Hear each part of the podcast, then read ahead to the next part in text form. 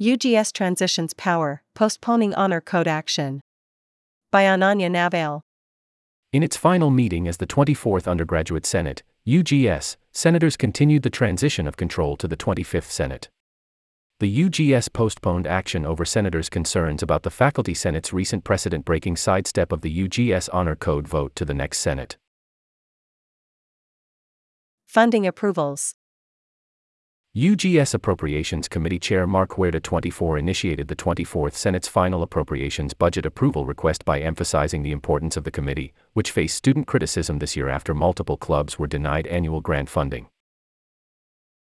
I hope for any new senators in the room right now that you will consider that the Appropriations Committee is very important in ensuring that every student program gets funded on this campus to its full extent, Huerta said.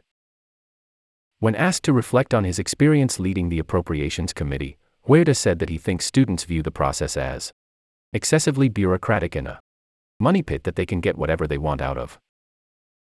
The discussion comes just over a month after the Daily reported that, under current ASSU funding policies, 80 of the 214 volunteer student organizations, VSOs, that applied for annual grant funding were rejected for the upcoming year.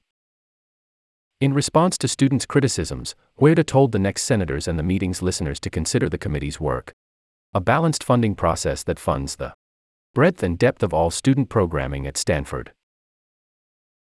This is ASSU putting things back in students' pockets, putting things back in student leadership, Huerta said. In an opinion piece in the Daily in April, Huerta noted that the ASSU was funding a record number of student groups and argued that different funding tracks are designed to help student groups receive the level of funding they need. The Senate motion to approve 23 quick, one standard and two reserve funding approvals and culminated the final budget request for the 2022 23 academic year. Healthcare and campaign bylaws. The Senate unanimously approved a resolution to create a UGS Healthcare Advocacy Committee and passed two linked bills to grant discretion in campaign spending audits and amend the joint bylaws. The bill to abolish campaign spending limits was put forth before the UGS weeks after the ASSU Elections Commissioner sued a senator elect who violated the $100 limit on campaign expenditures. The ASSU Council ultimately dropped the case.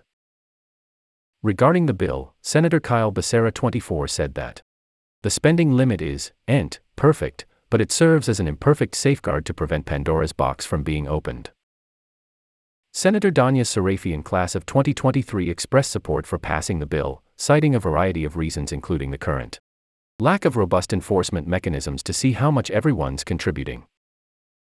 She added that there's no way to fully audit every single person who runs.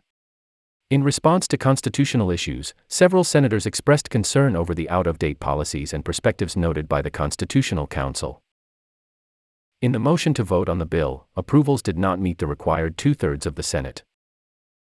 The UGS motion to pass the Senate bill of spring 2023, confirming Hannah Jung 24, Kristen Jackson PhD 25, and Amira Damani class of 2023 as student representatives on the Board on Judicial Affairs and the latter two nominees on the Community Board on Public Safety, respectively. Following motions to vote on the joint bill to amend the executive election turnover timeline and the UGS election turnover timeline, as well as the bill to reconfirm ASSU financial manager, Jazz Espinoza, were approved unanimously. C12 discussions and transitions. During open discussion, Senator Huerta called for discussion on addressing the Committee of 12, C12, as a last decision for the 24th UGS.